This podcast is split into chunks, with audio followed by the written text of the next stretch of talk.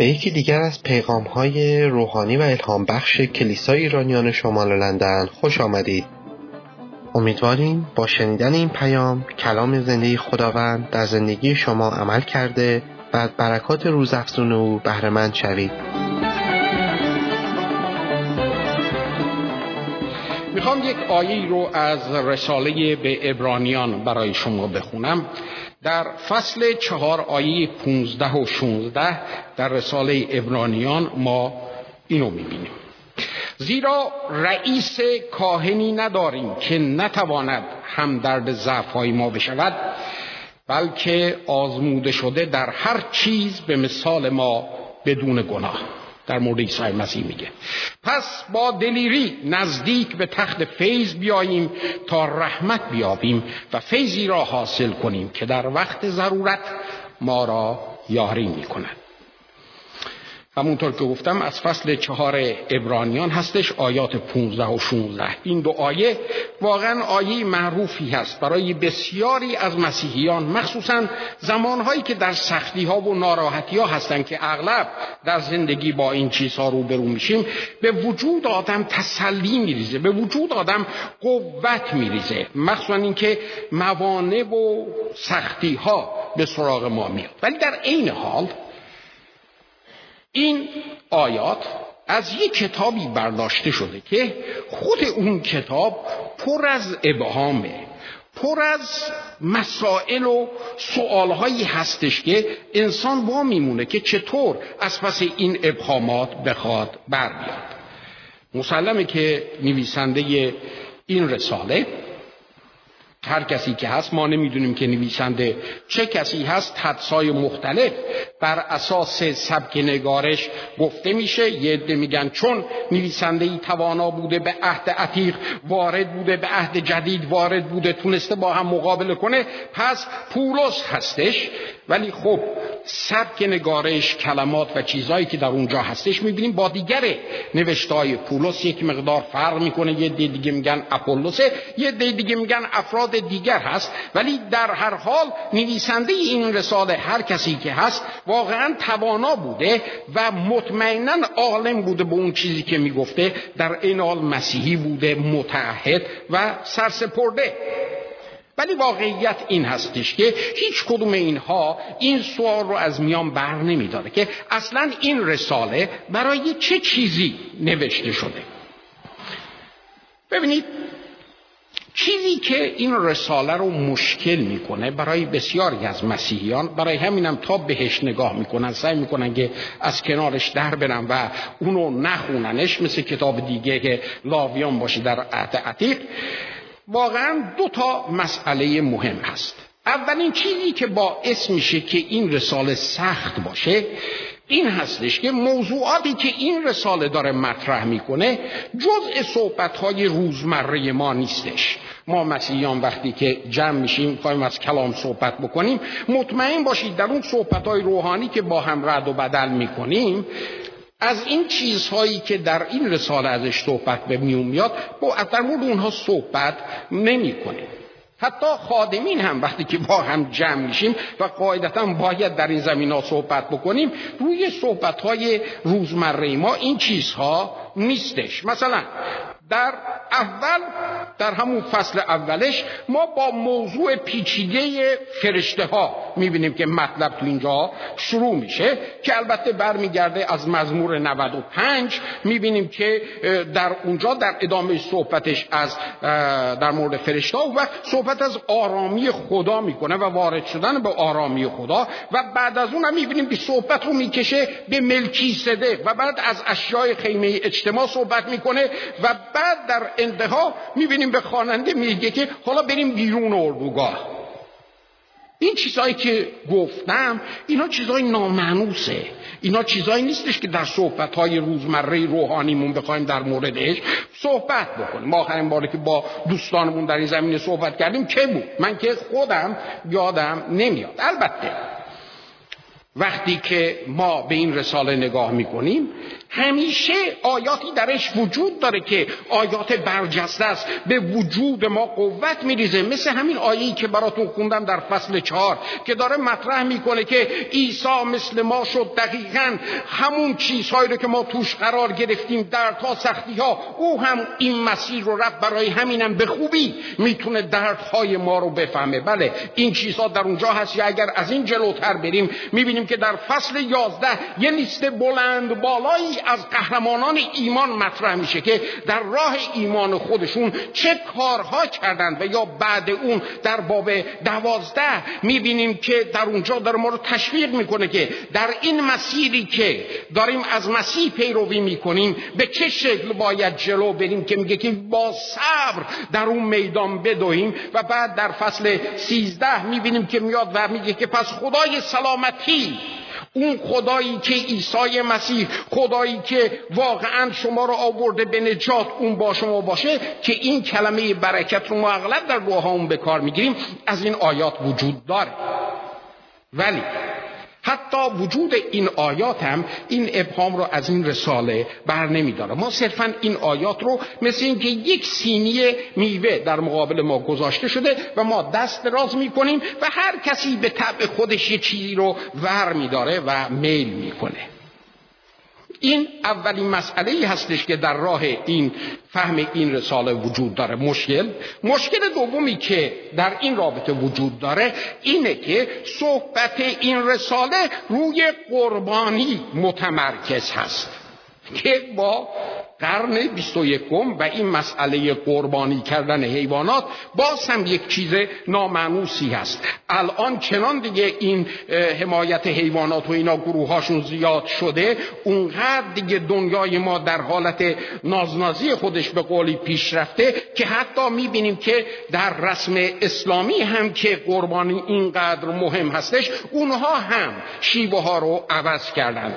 شما اگر ببینید که فرض کنید کنار خیابون دارن گوسفندی رو سر می‌برن. شما خودتون که وای نمیستید چه به این که بذارید که بچهتون اونو نگاه بکنه. میگید آی آی آی آی این در روحیه بچه من اثر می‌ذاره. برای همینم هم هستش که وقتی که شما با رساله روبرو هستید که داره مطرح می‌کنه از سیستمی که درش قربانی حیوانات وجود داره یک جورهایی احساس می‌کنید که باید خودتون رو کنار بکشید. حتی برخی از مسیحیان تا به اون حد از این قضیه خودشون رو کشیدن کنار. که میگن آقا اینو استعاره بوده. حقیقتا که اتفاق نمی افتاده در حالی که حقیقتا اتفاق می افتاده چه ما خوشمون بیاد چه خوشمون نیاد.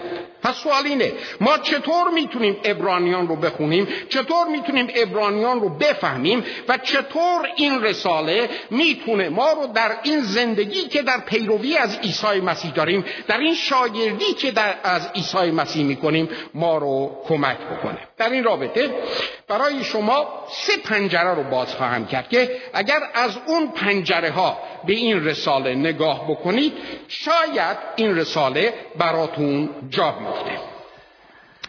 پنجره اول. رساله به ابرانیان تصویری قانع کننده از عیسی به ما عرضه می‌کنه. تصویری قانع کننده. بسیاری از شما باز میایید میگه برادر فریدون من یه سری سوالات دارم. دوستان مسلمان من خانواده مسلمان من میان از من سوالاتی رو می‌کنن که می‌خوام به اونها بگم که چرا آقا من از دین خودم اومدم به ایمان مسیحی و مسیح رو به عنوان خداوند خودم پذیرفتم. شاید برای شما عزیزان این کمک کنه. در اینجا در رساله ابرانیان ما می‌بینیم که ابرانیان داره مطرح می‌کنه و مسائلی رو عنوان می‌کنه که فرد رو قانع می‌کنه که چرا عیسی. ما وقتی که نگاه می‌کنیم به فصل اول در فصل اول رساله به ابرانیان خیلی قشنگ مستقیم وقت آب خوردنه. نه نیست هنوز. نه طلبیده مراده رساله به ابرانیان در فصل اولش خیلی رک و مستقیم داره مطرح می‌کنه که مسیح عیسی پسر خداست و میگه که برتر از فرشتگانه. بله مسیحیان اولیه تو این فکرها بودن که آقا عیسی مسیح اون هم یه نوعی فرشته است. نویسنده ابرانیان برمیگرد میگه نه نه نه نه نه ابدا ابدا او فرشته نیست. او پسر خداست. از فرشته ها به مراتب بالاتر و برتر هستش. و بعد خیلی سریع برمیگرده در فصل دو مطرح می‌کنه که می‌دونید چیه؟ ایسایی که پسر خداست او حقیقتا بشر هم هست. خدای کامل حالا بشر هم هست.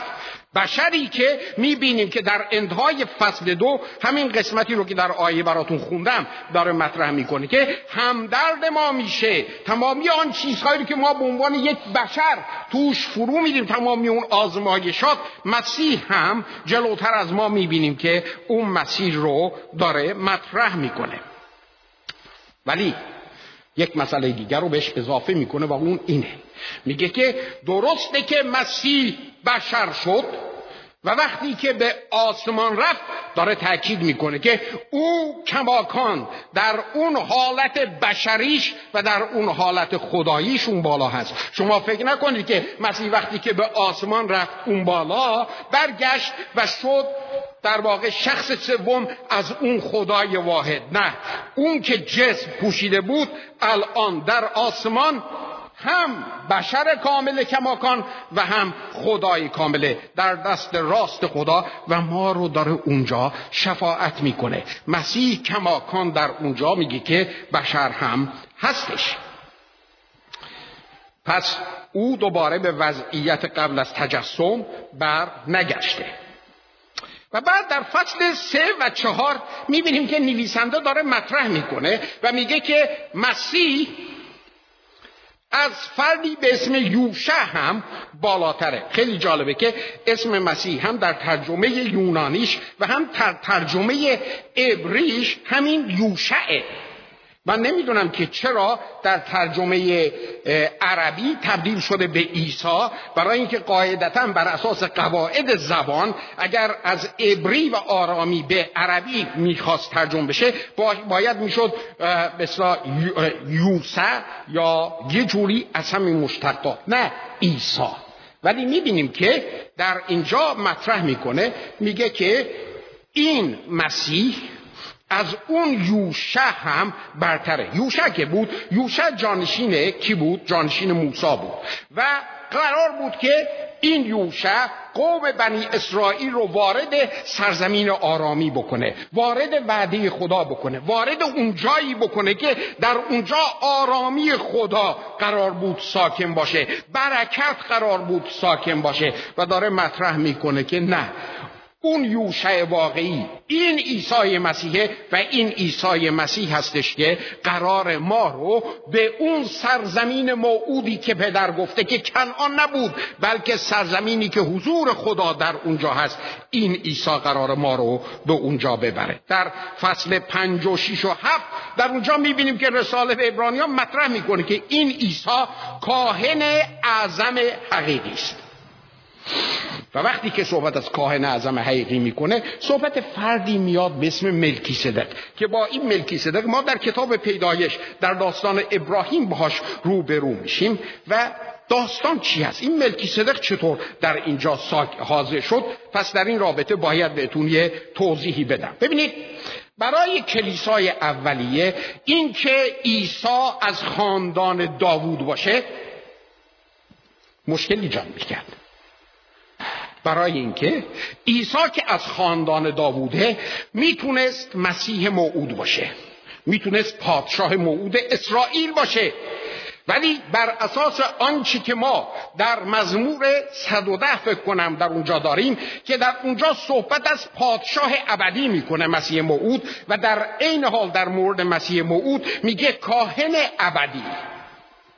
و اینجاست که مشکل پیش میاد. مسیح از خاندان داوود می‌تونه پادشاه باشه مسیح موعود باشه ولی نمی‌تونه کاهن باشه. برای اینکه کهانت از خاندان هارون هستش و مسیح از خاندان هارون نبود. و اینجا نویسنده ابرانیان داره مفهوم رو بر میداره مطرح می‌کنه که این مسیح از اون کهانتی که هارون و خانوادش داشتن به مراتب بالاتره. برای اینکه کهانت مسیح بر نمیگرده به اصل و نسب بلکه کهانت مسیح برمیگرده به دعوت خدا. برای همینم شما کاهن اعظمی رو دارید که از اون کهانت بالاتر و برتره و چون وصل هستش به مسیح موعود به پادشاه اسرائیل کهانتش ابدی هستش و داره مسیحی رو مطرح می‌کنه که همدرد ضعف های ما هست و این مسیح چون کهانت ابدی داره هر کسی از هر نژاد از هر زبان می‌تونه بیاد نزد این کاهن و از طریق این کاهن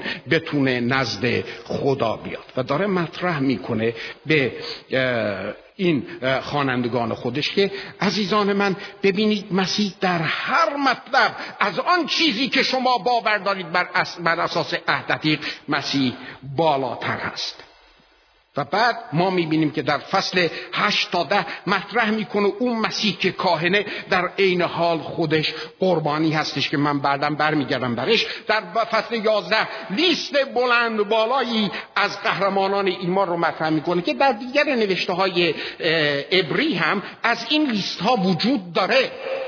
آنچه که در این گونه لیست ها مهم هستش. اسم آخریه که در انتهای لیست میاد. مثل این هرم که اینجوری میره بالا اون قهرمان اصلی در آخر سر وارد میشه که وقتی که ما وارد باب دوازده میشیم در همون آیات باب دوازده و اوایل باب دوازده مشخص می‌کنه که این قهرمان کیه. این چون که ما نیست چنین ابر شاهدان را گرد گرد خورد هر بار سنگین و گناهی رو که ما رو سخت میپیچه دور بکنیم و با صبر در آن میدان که پیش, پیش روی ما گذاشته شده است بدویم و به سوی رهبر. اون اسم آخر که در ریس اومده. به سوی رهبر و کامل کننده ایمان یعنی عیسی مسیح چشم بدوزیم که به خاطر آن خوشی که بیش روی داشت بی حرمتی را ناچیز شمرده متحمل صلیب گردید و به دست راست خدا نشسته است. پس تفکر کنید در او که متحمل چنین مخالفتی بود که از گناهکاران به او پدید آمد. چرا؟ مبادا در دلهای خود ضعف کرده. خسته بشید. بیایید از آخر بریم به اول. رساله به ابرانیان داره مطرح می‌کنه که این قهرمان ایمان کامل کننده ایمان ما عیسی مسیح که در واقع تمامی این قهرمانان ایمان احدتیق چشمشون رو به او دوخته بودن و به خاطر این چشم دوختن به او این همه مصائب رو اینها تحمل کردن او کاهن اعظم ماست. او کسی است که ما رو قراره به حضور خدا به سرزمین موعود حقیقی ببره در جایی که آرامی شالوم برش استوار هستش. اوست کسی که بشر شد همدرد ضعفهای ما شد و می‌تونه ما رو درک کنه. می‌تونیم بریم نزدش و دردهامون رو بهش بگیم و او می‌دونه که ما داریم چی می‌کشیم برای اینکه خودش قبلا این راه رو رفته.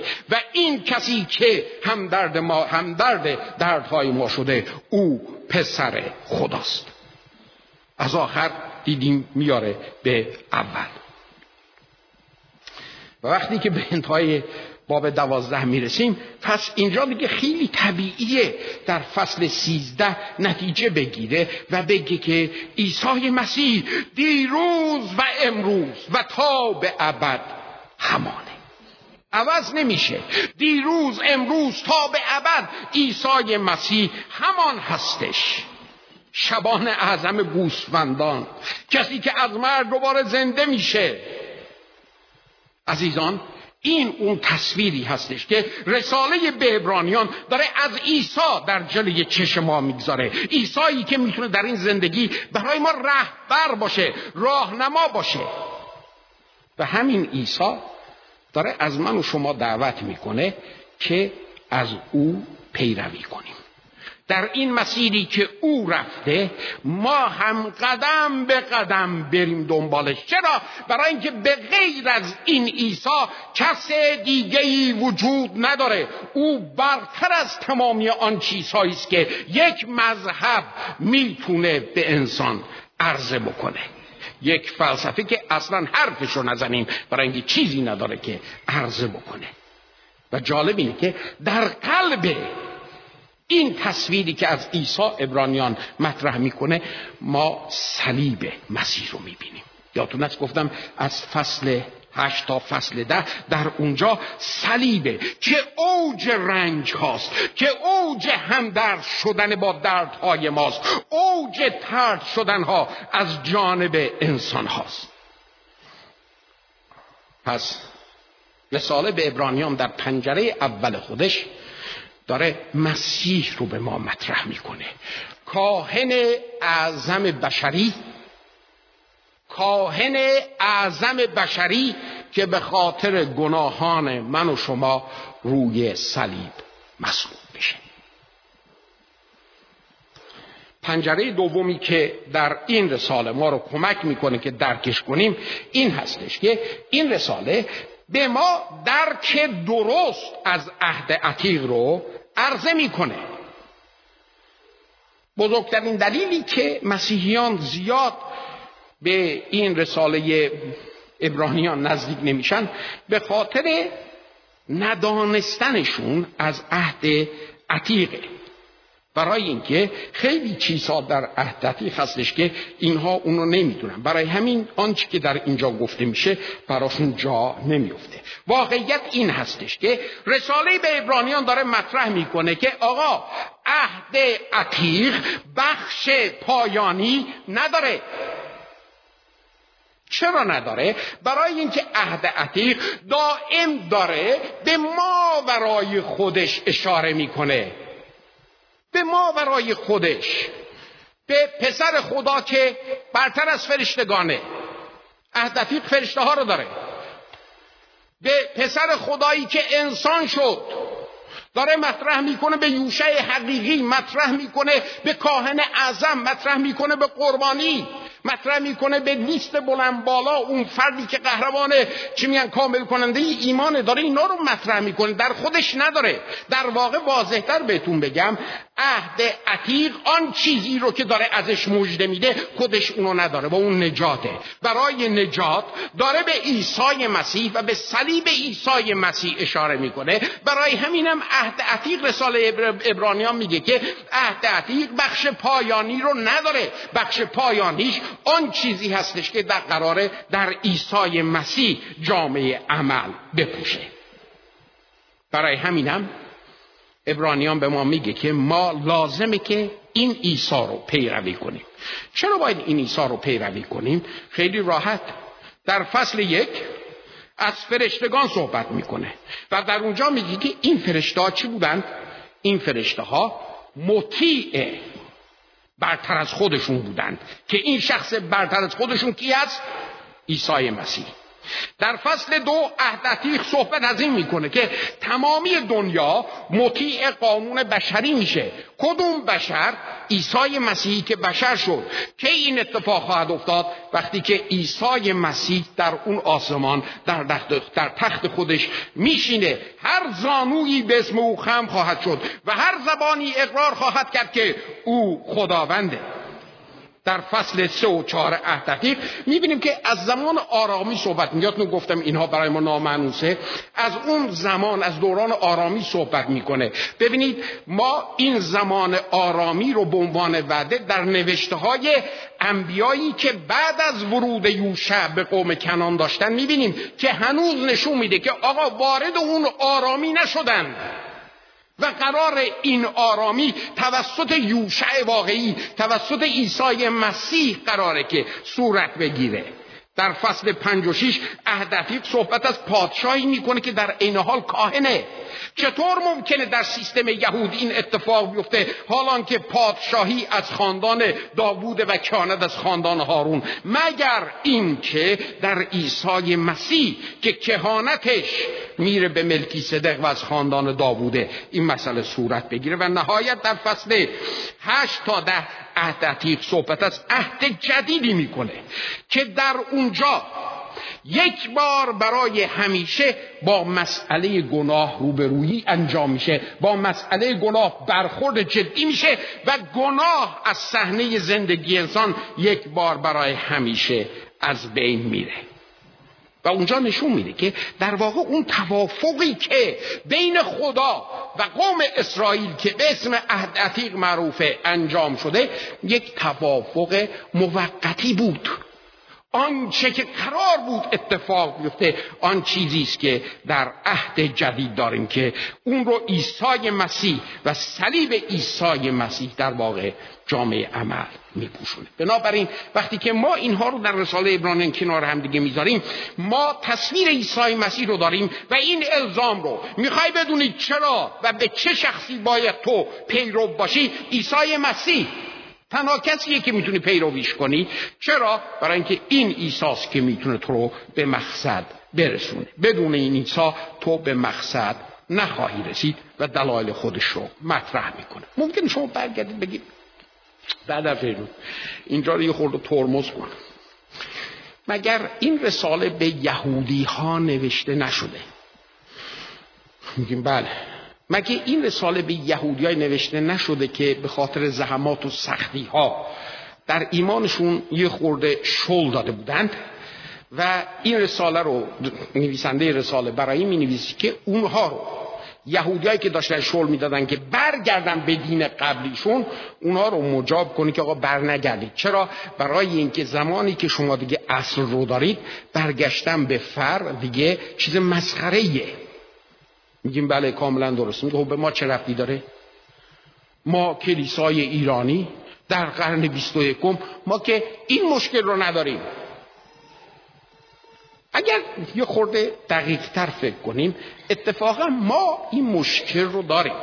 چرا ما این مشکل رو داریم؟ برای اینکه همیشه در زندگی ما این سوال چرا عیسی حالت مقایسه رو برای ما پیش میاره و ما در این مقایسات واقعا عیسی رو در جای درست در زندگی خودمون قرار نمیدیم.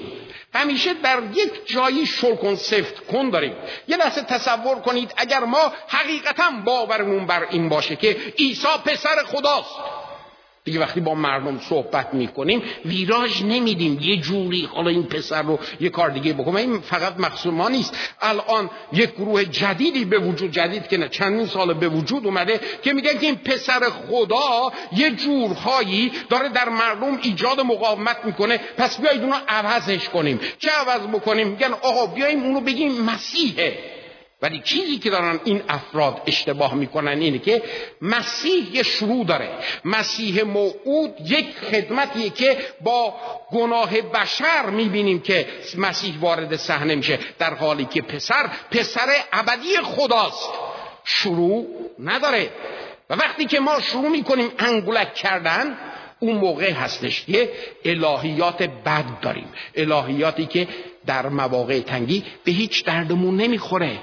مسیح پسر خداست. مسیح بشر به شکل کامله. مسیح وقتی در روی صلیبه کاهن اعظم بشری ماست.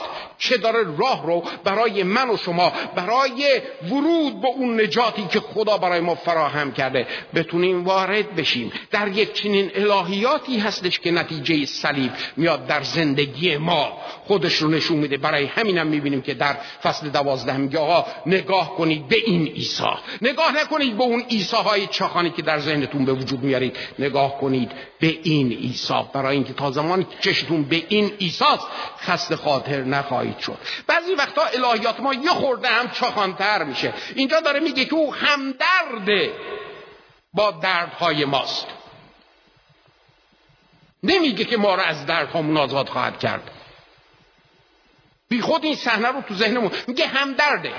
یعنی چیکار می‌کنه؟ من دارم درد می‌کشم میاد میشینه پیش فریدون با فریدون گریه می‌کنه. همدردی اینه دیگه. نیست؟ یا من بد می‌فهمم. همدردی اینه میاد با ما همدردی می‌کنه. میاد با ما تسلی به ما تسلی میده. به ما قدرت میده که تحمل کنیم. اگر غیر از این بود تمامی اون قهرمانان ایمان که داشتن به عیسی نگاه می‌کردن آخر داستاناشون همه خوب و عالی بود. همه خوب و عالی هست. برای اینکه داستان اونا آخرش تو آسمانه. ولی واقعیت اینه که اگه ما به این زمین داریم نگاه می‌کنیم داستان اونا همه در آخرش قهرمان میمیره اونم به وضع وجی اونها اینا رو تحمل کردن برای اینکه هدفی وجود داشت. و مسیح داره مطرح می‌کنه که ببینید هدف اینه. هدف اینه که چطور اونها شاهد بودند در این عقب من اومدن. شماها هم خوانده شدید که شاهد باشید در این دنبال من اومدن. بنابراین به خودتون این وعده رو ندید که من در نام عیسی مسیح بشکم می‌زنم و مسائل و مشکلات میرن. نه. مسائل و مشکلات نمیرن. آنچه که باقی میمونه شهادتی است که شما می‌دید. و داره میگه که به عیسی نگاه کنید. مبادا خسته خاطر بشوید و بیفتید. به عیسی نگاه کنید. ناز نازی نباشید. آنچه که داره ابرانیان اینجا مطرح می‌کنه. ابرانیان درک درست از عهد به ما میده و در عین حال ابرانیان داره مطرح می‌کنه. که حواستون باشه وقتی که انسان گناه کرد یهو خدا با یک چیز غیر مترقبه روبه نشد. بلکه دیدی؟ عیسی مسیح دیدی شد؟ این انسان گناه کرد. نه؟ خدا می‌دونست این انسان گناه خواهد کرد. خدا از همه چیز خبر داشت برای همینم.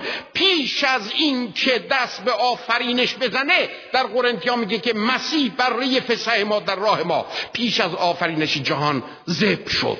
در نقشه خدا قبل از اینکه چیزی اتفاق بیفته آفرینش نقشه نجات بود. برای همینم به محض اینکه انسان گناه می‌کنه یه نقشه نجاتی به وجود میاد یا شروع به کار می‌کنه که روش فکر شده.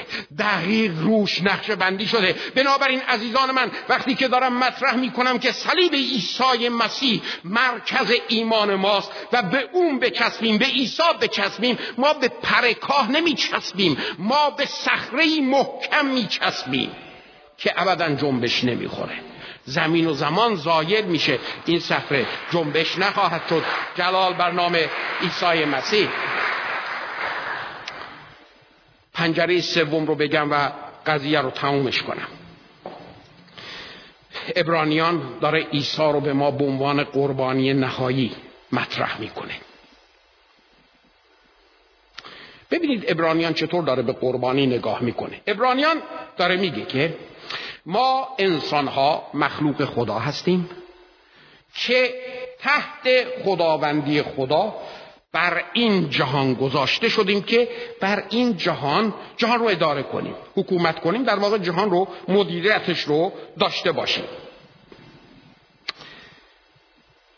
وقتی که وسوسه میاد وسوسه در واقع اینه که مسیح هم بار بسلاح در فصل چهار متا می‌بینیم که یه همچین اتفاقی میفته وسوسه وقتی که میاد وسوسه اینه که ما از این جهانی که خدا مال خداست ما تحت سروری خدا بر این جهان به عنوان مدیر گذاشته شدیم یه جورهایی ازش گریز بزنیم و برای منافع شخصی خودمون استفاده کنیم. یواشکی حالا یه چیزی هم به ما برسه. و اون در واقع وسوسه می‌بینیم که انسان رو به گناه می‌کشه. پس زمانی که ما میاییم از آنچه که خدا خلق کرده هر چی که هست گوسفند پول مال هر چیزی که در این دنیا مال خداست میاییم یک چیزی رو از اینجا به حضور خدا تقدیم می‌کنیم در واقع داریم اینو میگیم. خداوندا من دارم درک می‌کنم که مالک من نیستم. مالک تو هستی و من از آنچه که تو منو برش مدیر گذاشتی دارم به حضور تو تقدیم می‌کنم. وقتی که از این زاویه نگاه می‌کنیم به مسائل قربانی که قرن 21 افراد قرن 21 بهش نمی‌تونن نگاه کنن از این زاویه دقیقا یک چیز طبیعی از جانب انسانه. یک حالت ستایش از جانب انسان داره. تو می‌تونی گوسفند دیگه قربونی نکنی برای اینکه دوران اون دوران گذاشته بر اساس آنچه که باز ابرانیان میگه اینها سایه بودن. ولی ما قربانی بالاتر داریم که باید تقدیم بکنیم که از قاب و گوسفند بالاتره. و اگر بهتون بگم اون قربانی چه ترجیح میده که به گوسفند قربانی کنید. اون قربانی خود شما هستید. لحاظا ای برادران شما را به رحمتهای خدا استدعا می‌کنم. رومیان فصل دوازده آیه یک دو بدنهای خودتون رو قربانی زنده مقدس و پسندیده خدا بگذرانید. هم شکل این جان نشوید بلکه به تازگی ذهن ظاهر صورت اعمال رفتار خودتون رو تغییر بدید تا بدونید که اراده خدا برای شما چی هست. خیلی از مواقع می‌خوایم اراده خدا رو برای خودمون بدونیم بدون اینکه قربانی درست در حضور خدا داشته باشیم. کدوم الان سختتر شد؟ اینکه من دهنم رو چشمم رو قلبم رو پام رو دستم رو به حضور خدا به عنوان قربانی بذارم یا اینکه یه گوسفند بیارم به حضور خدا تقدیم کنم؟ راستشو بخواید من حاضرم یه گله گوسفند تقدیم کنم.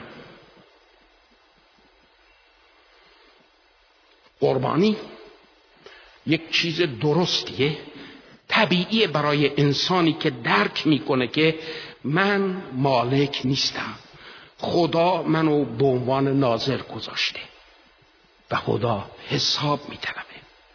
دومین چیزی که ما رو در امر قربانی کمک می‌کنه رساله ابرانیان داره مطرح می‌کنه. آقا این مسئله قربانی کردن عمیقا ریشه در آگاهی بشر داره. در اینکه یک چیزی غلطه و لازمه درست بشه. یه چیزی غلطه و لازمه درست بشه و این در وجدان هر بشری از جانب خدا گذاشته شده. وجدان آن کد اخلاقیه که به انسان میگه چی خوبه چی بده. شما نمی‌تونین از وجدان انسان بیرون ببرید افکار لیبرالی در قرن گذشته سعی کرد که برگرده بگه آقا جان این چی شما میگی؟ گناه گناه گناه گناه. گناهی وجود نداره. و هی از طریق چی میگن روانشناسانه سعی کرد که بشر رو متقاعد بکنه که خودو با این حرفا گول نزن که یه جوری بشر احساس خودش از احساس گناه آزاد کنه. ولی در قرن 21 ما از سر نو با مفهوم این حس خطا و گناه داریم روبرو میشیم. برای اینکه جامعه ما بیش از هر زمان دیگه در شرم در ننگ در خشونت و در این حس خطا. غرقه و نمی‌دونه که باهاش چیکار بکنه. باور نمی‌کنید مصرف داروهایی رو که صرفا می‌خواد انسان رو یه جوری نشه بکنه که این مسائل رو از یاد ببره. ببینید چقدر زیاد و زیاد و زیادتره. هیچ چیز نمی‌تونه وجدان رو تمیز کنه. حتی قربانی های عهدتی. در عهدتی خدا در روز کفاره گذاشته بود که انسانها بیان و به خاطر اون کاری که خدا عهدتی به ماورای خودش نگاه می‌کرد. آن کاری که خدا قرار بود در آینده انجام بده در عهد جدید می اومدن و اینها برای گناهان قوم همه قوم در روز کفاره قربانی تقدیم می‌کردن به حضور خدا. ولی وقتی که قربانی رو تقدیم می‌کردن خیلی ناراحت از اونجا می‌رفتن. می‌دونید چرا؟ برای اینکه می‌دونستن که سال بعد دوباره باید بیان. چرا؟ برای اینکه این قربانی به شکل موقت روی گناه رو میپوشون که غضب خدا اینها رو خاکستر نکنه. ولی اون لکه گناه اون چیزی که گناه اونجا گذاشته بود از بین نمی‌رفت. اینجوری بهش نگاه کنید. وقتی که یه مهمونی دارید که این مهمون بی توجهه و شما بهش چایی میارید تو این ماگا و نلبکی زیرش نداره و این مهمون ورم داره طلاق بدون که اون چیزای زیر لیوانی استفاده کنه. اونو ور نمیداره. قشنگ می‌ذاره رو میز خیلی قشنگ شما و وقتی که میره یه اینجوری دایره افتاده شما نمی‌تونید اونو به هیچ وجه از بین ببرید. دلتون نمیاد میزو بندازید دور. چه کار می‌کنید؟ یه دونه از این روسری چی میگن؟ رومیزی هایی که از ایران براتون آوردن ترم فلان بهمان. تپ می‌ذارید روش یه گلدونه می‌ذارید روش که کسی ور نداره. ولی شما به فکر زیبایی نیستید. شما می‌خواید اون لک رو بپوشونید. قربانی کفاره هر ساله زمیر وجدان انسان رو تمیز نمی‌کرد. تنها کاری که می‌کرد میپوشون که غضب خدا با دیدن اون انسان رو از بین نمی‌بره. برای همینم در روز کفاره روز ماتم بود. برای اینکه می‌دونستن که سال آینده هم. باز باید بیان. یه سال دیگه هم باز باید بیان. و اینها تصویری بود از اون قربانی واقعی. قربانی نهایی عیسی مسیح. عزیزان از دید الهیاتی نگاه بکنیم به این مسئله. خدا نژاد نژاد انسانی رو برگزید و بر این دنیا گذاشت که این انسان ها تحت رهبری خدا بیان آن نظام حکیمانه رو آن نظام الهی رو بر این دنیا استوار کنند. وقتی که نژاد انسانی گناه کرد خدا اومد قوم بنی اسرائیل رو انتخاب کرد که این قوم بیاد و وسیله باشه در دست خدا که از طریق او نجات برای مردم دنیا بیاد از این وضعیت گناه اونها رو نجات بده. وقتی که قوم بنی اسرائیل در گناه ادامه داد می‌بینیم که خدا اومد یک خانواده رو از میان اینها انتخاب کرد. خانواده هارون رو که بیاد اینها برای این قوم حالا نزد خدا واسطه باشن وسادت کنن. ولی اون هم قصور ورزید. ببینید هرم داره کوچکتر و کوچکتر میشه و می‌بینیم که در نهایت در یک نقطه در عیسی مسیح می‌بینیم که هدف نجات خدا جامعه عمل میپوشه. آن کاهن آن کاهنی که خدای حقیقی هست آن کاهنی که بشر حقیقی هست اون کاهن بین انسان و خدا واسطه میشه. و توسط این کاهن انسان به نجات به حضور خدا وارد میشه به آرامی حقیقی به سرزمین موعود در جایی که رو در رو می‌تونه با خدا در رابطه دو طرفه باشه. برای همین هم هستش که ابرانیان داره مطرح می‌کنه. با این مطلب نتیجه داره می‌گیره. نتیجه چی هستش؟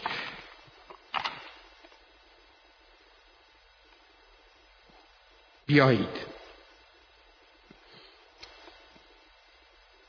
بیایید به آن کامل کننده ایمان به عیسی مسیح. به او نگاه کنیم. حال که این همه قهرمان ایمان رو داریم. که اینها به خاطر همین عیسی و برتریش حاضر شدن از جان و حج که دارن بگذنن ولی او رو ول نکنن. حال که یک چنین تماشاچی داریم که برای ما هورا می‌کشند بیایید در این لیست قهرمانان ما هم جای خودمون رو داشته باشیم. با صبر با تحمل با اشتیاق چشم به عیسی مسیح بدوزیم و در اثر قدم های او در این زندگی جلو بریم.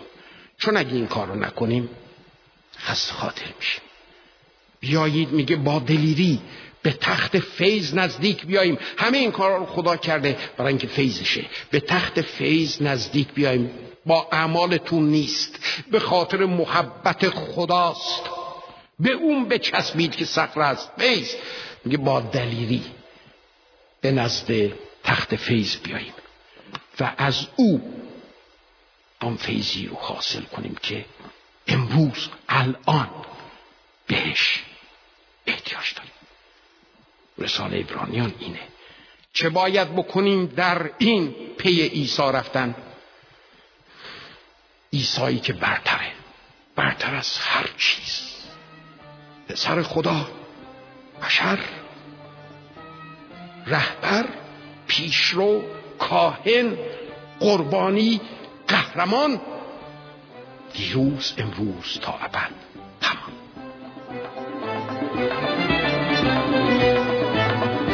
پیامی که شنیدید یکی از صدها پیامی است که از طریق وبسایت کلیسای ایرانیان شمال لندن www.nlichurch.org قابل دسترسی می باشد امیدواریم از این پیام برکت کافی را برده باشید.